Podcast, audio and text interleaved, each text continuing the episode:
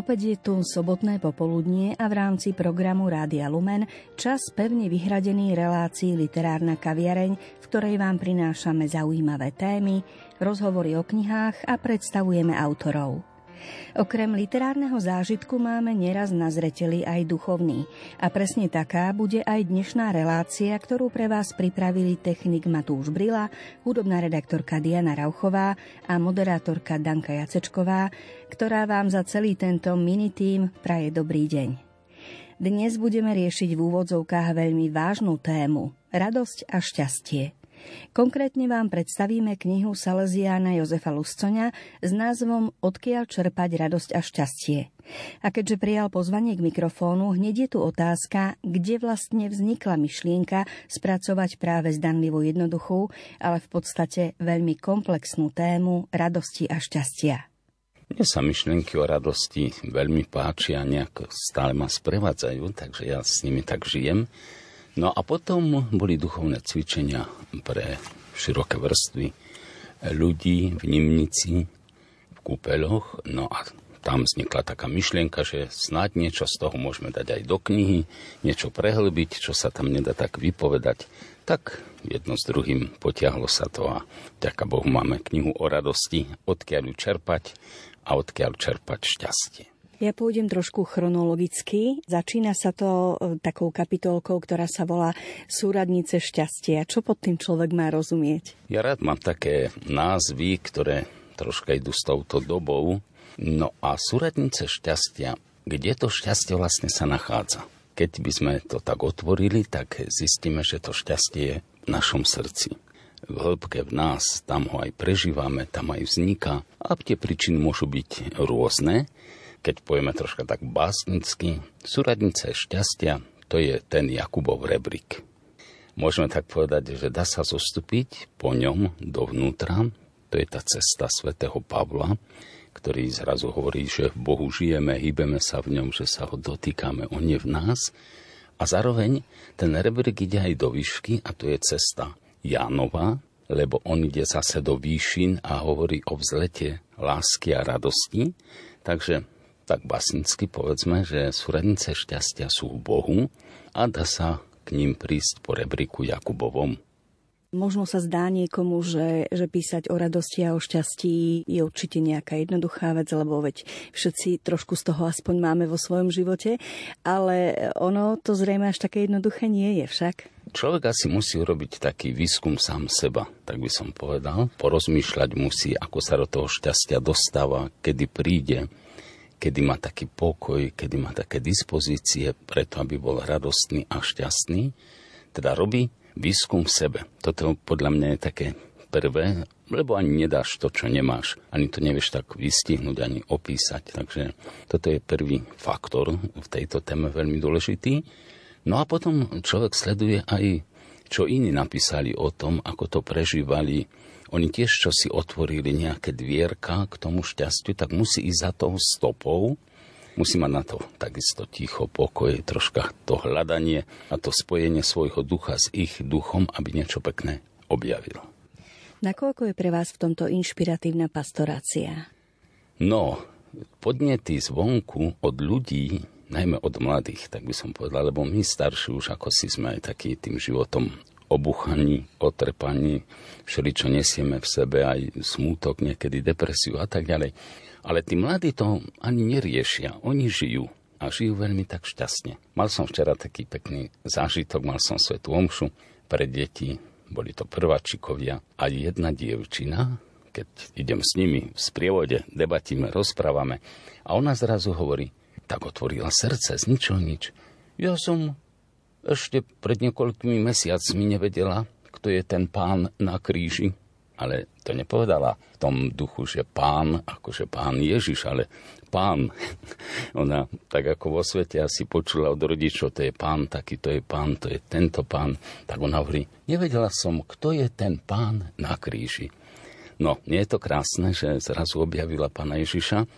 Ja som jej tak naznačil, no, tak vieš už, že je to pán Ježiš a si ho aj máš rada. Veľmi. A tak bolo vidieť tú cestu, ktorú prešla tá dievčinka malička a čo pekne objavila, ako žasla nad tým Ježišom.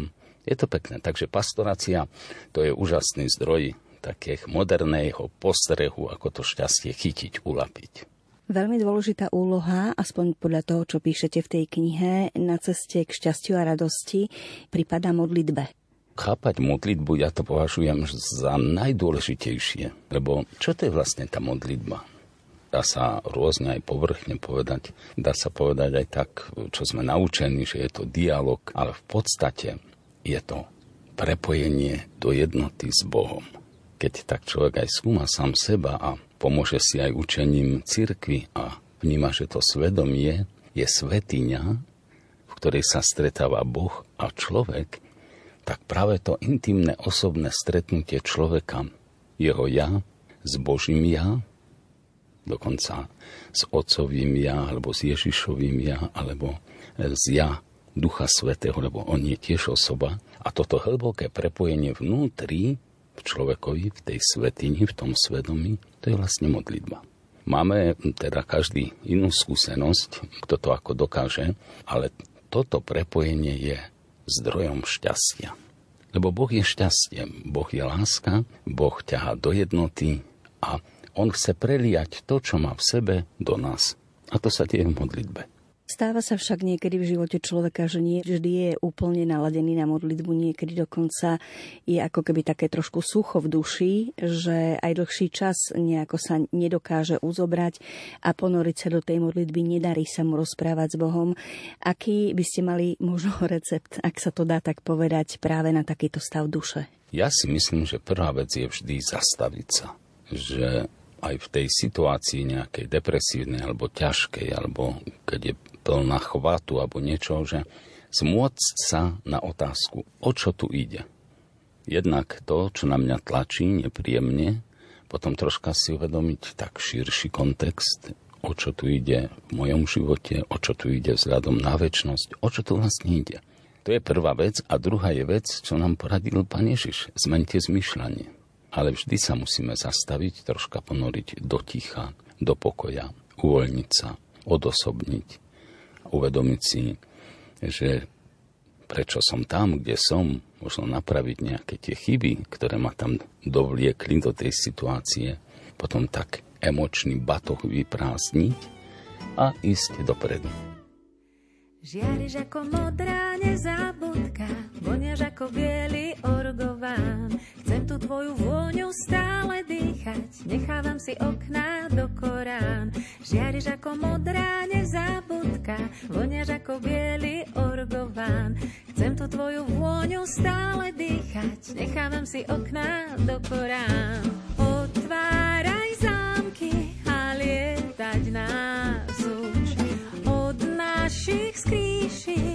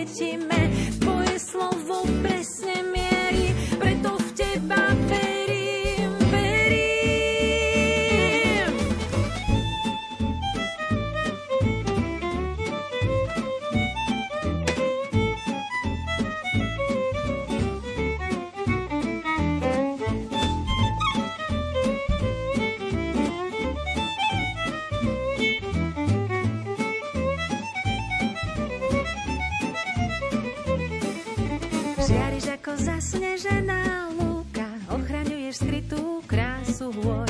A v tej kráse duša zabudnutá, dúfa, že ju lúča nevyženú skôr. Žiariš ako zasnežená lúka, ochraňuješ skrytú krásu hôr. A v tej kráse duša zabudnutá, dúfa, že ju lúča nevyženú skôr.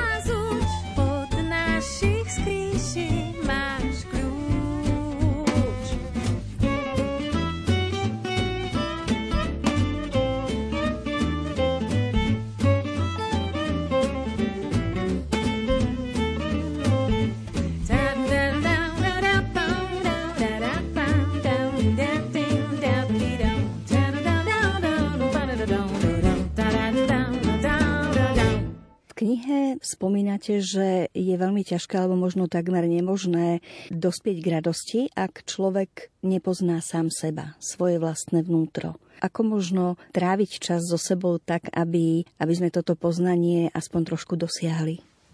To je to známe staré augustinovské poznať seba, poznať teba, Bože.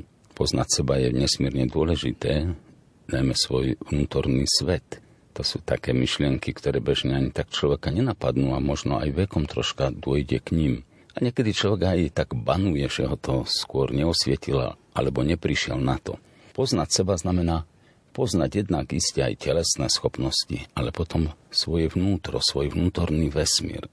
Lebo tak, ako je vonkajší vesmír, sú tu veci a proste je tu spústa všeličoho, tak je aj vnútorný vesmír a to má každý človek. A tento vnútorný vesmír sa skladá z myšlienok, z túžob, z vízií, z obrazov, z filmov, ktoré sme tam pustili, zo scén, z krásnych vecí, ale aj z riešných vecí a všeličoho zlého. Aj dneska, keď je, povedzme, táto kultúra obrazová, však a koľko tam všeličoho napadá. A teraz je to tam správne usporiadané, Mám to tam usporiadané do hierarchie hodnôt, ktorú mi predklada desatoro?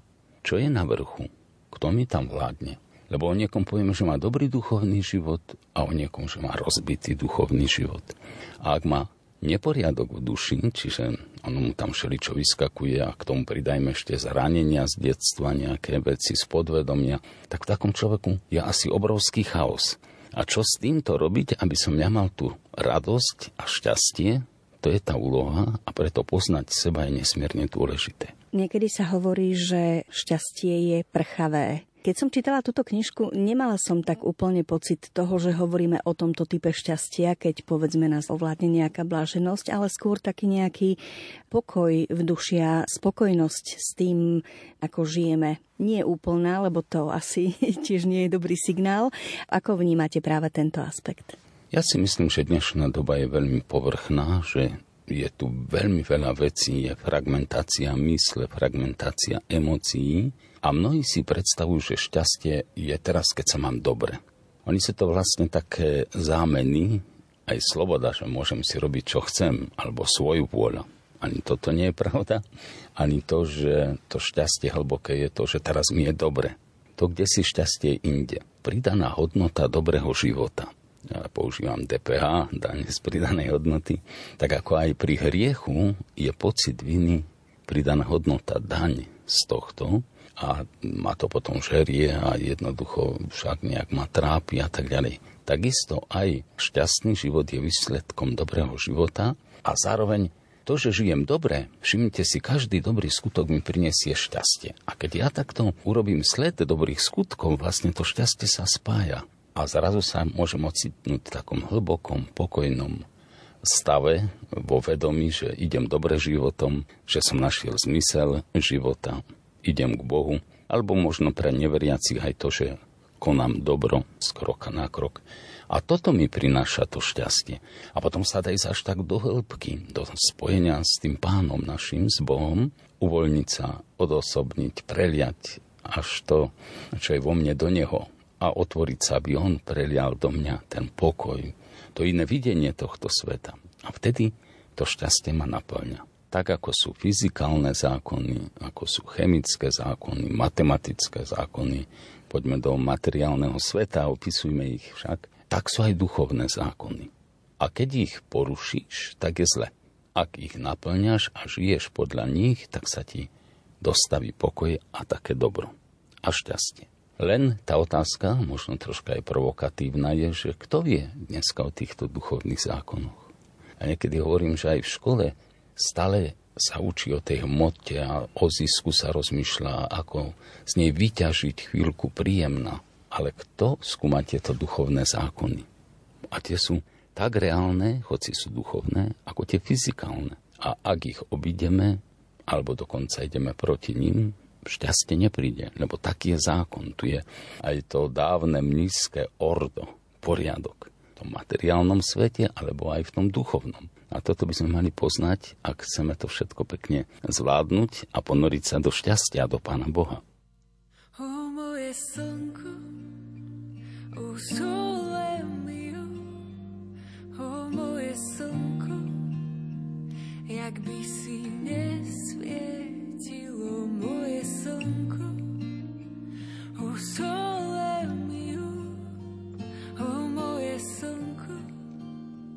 jak by si nesvietilo moje slnko. Ošalo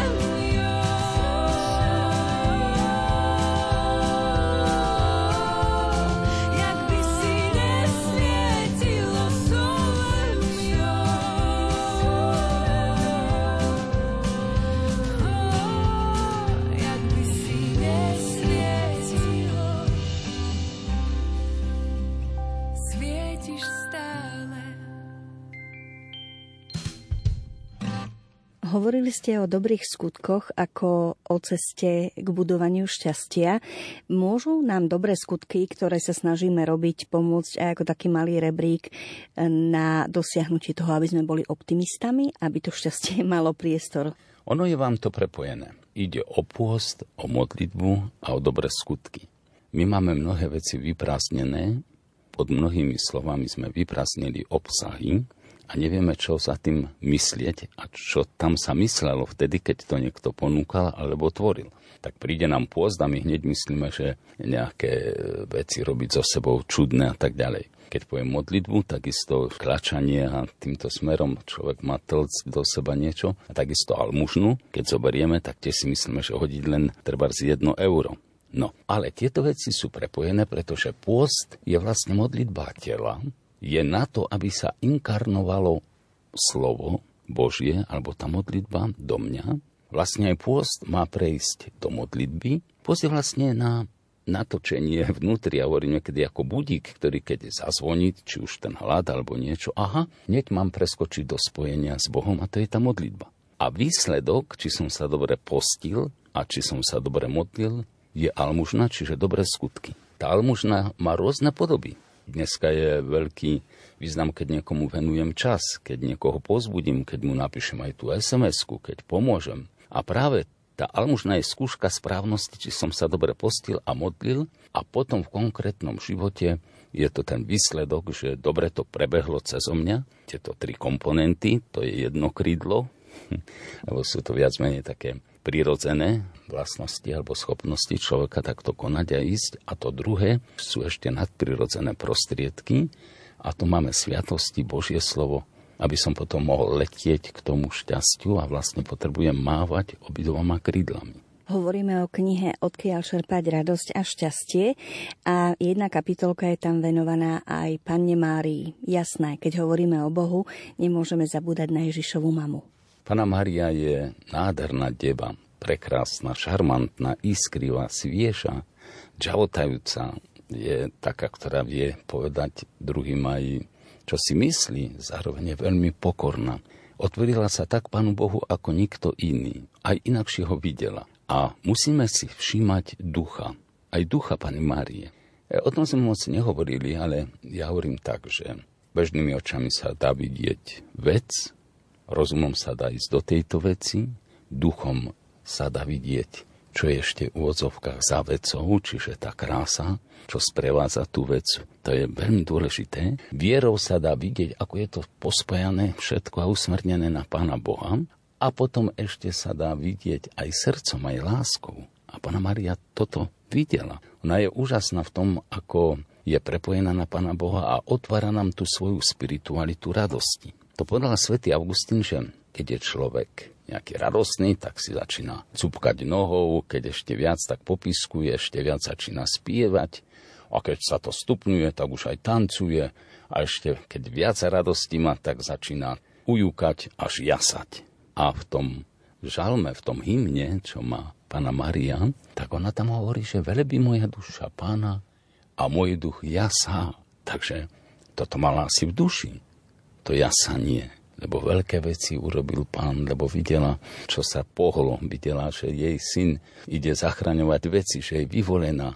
A toto ten marianský ctiteľ by mal od nej prebrať. Aj snažiť sa vidieť Pána Boha, čiže očistiť srdce, bo vtedy nie je zabraná na videnie väčších vecí a potom tešiť sa. A Pavol to zvýrazňuje. Radujte sa v pánovi, ústavične sa radujte. A to isté hovorí aj Peter, inými slovami aj Ján.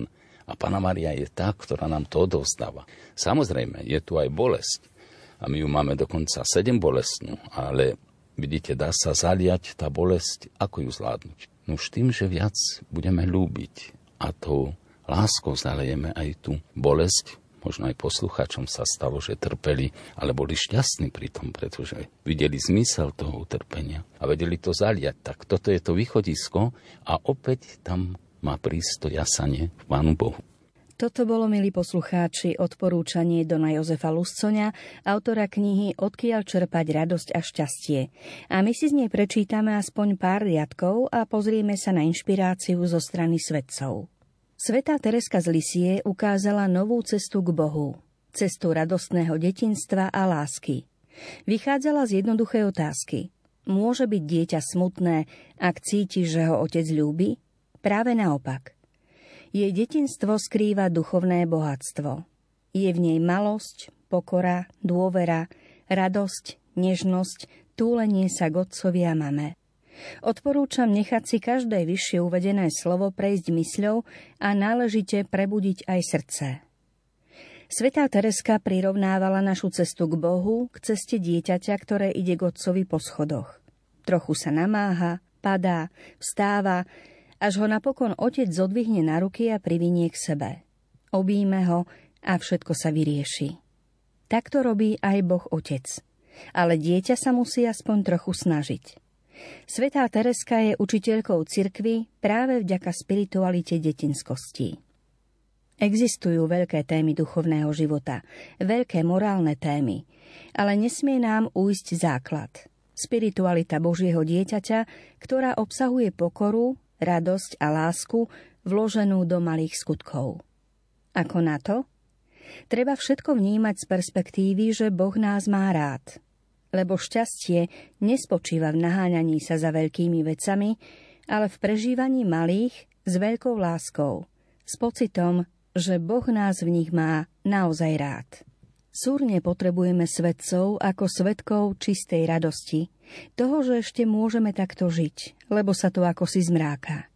Už ani komédie nie sú to, čo bývali. Ako by sa z ľudí čo si vytratilo. Istá cirkevná škola krachovala – Detí bolo málo, disciplína tvrdá, veľa modlitby. Rodičovské združenie boli súbojom kto z koho, rodičia versus učitelia. Rozdávali sa rany, ktoré bolo treba dlho liečiť.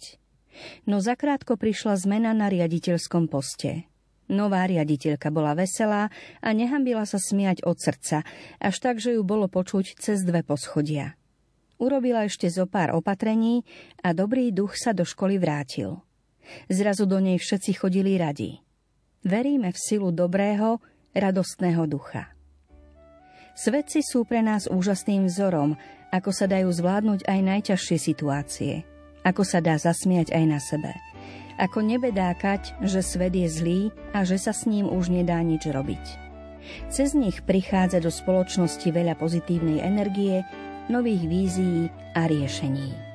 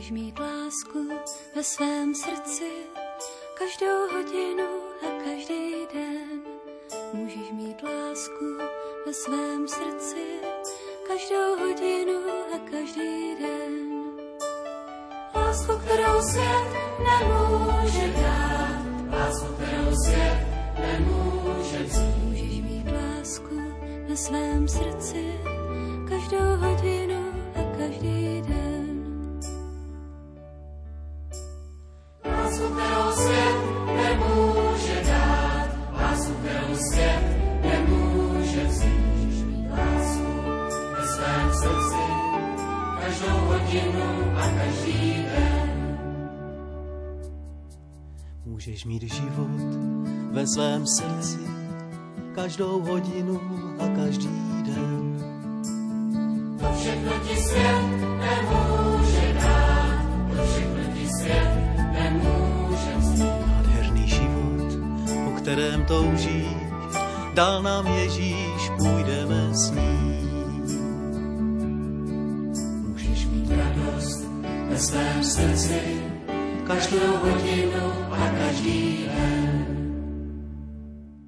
Ako píše Jozef Luscoň, skutočné šťastie je predovšetkým výsledkom dobrého života. Je to akýsi bonus, pridaná hodnota k dobrému životu. Nastane vtedy, keď sa sled malých radostí zleje dokopy. A malé radosti vznikajú najmä z malých dobrých skutkov. Pravdivosť tohto tvrdenia si môžete overiť malým experimentom. Presvedčte sa, či platí ak si smutný, urob dobrý skutok a uľaví sa ti. Existuje aj veľa iných zákonov, ktoré súvisie so šťastím a Jozef Luscon sa ich vo svojej knihe Odkiaľ čerpať radosť a šťastie pokúša odhaliť. Ako poeticky uvádza v úvode, rozvíja v nej dve línie, dve krídla, ktoré zanesú človeka k šťastiu. Prirodzené a nadprirodzené. Treba skúsiť najprv spoznať seba, prirodzené krídlo, a potom aspoň trochu spoznať Boha, čo je nadprirodzené krídlo. Mávanie nimi je prax, ktorá závisí výlučne od nás. S touto myšlienkou sa s vami, milí poslucháči, lúčime. Za pozornosť vám z literárnej kaviarne ďakujú technik Matúš Brila, hudobná redaktorka Diana Rauchová, náš host otec Jozef Luscoň a moderátorka Danka Jacečková.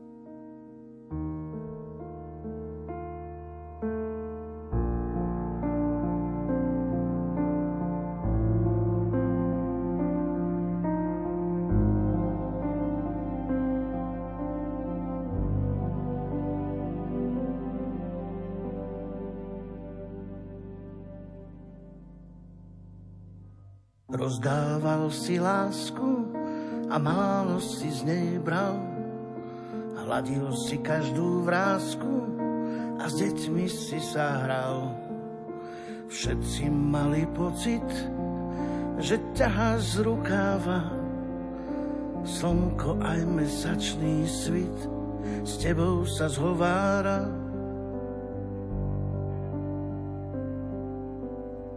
Rozdával si lásku a málo si z nej bral. Keď všetci zložia masku, zostanú tvárou tvár. Prinášal si nádej, spomienky na zázrak. Kvitla každá alej, nik neklopil zrak. Dávaš iba lásku, viac ako uniesť viem.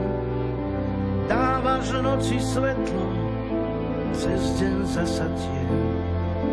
Núkaš čistú vodu, vždy keď sme domriem. Ja si beriem všetko, snáď viac ako smiem. Ak volám mu sa krídla, jak tebe pobežím, si ten, čo ma dvíha a so mnou vydrží. Polámané lúče, kto si posklada, by sa ráno z dolín vytratila hma. Dávaš iba lásku, viac ako uniesť viem. Dávaš noci svetlo, cez deň zasadím núkaš čistú vodu, vždy keď sme domriem. Ja si beriem všetko, snáď viac ako smiem.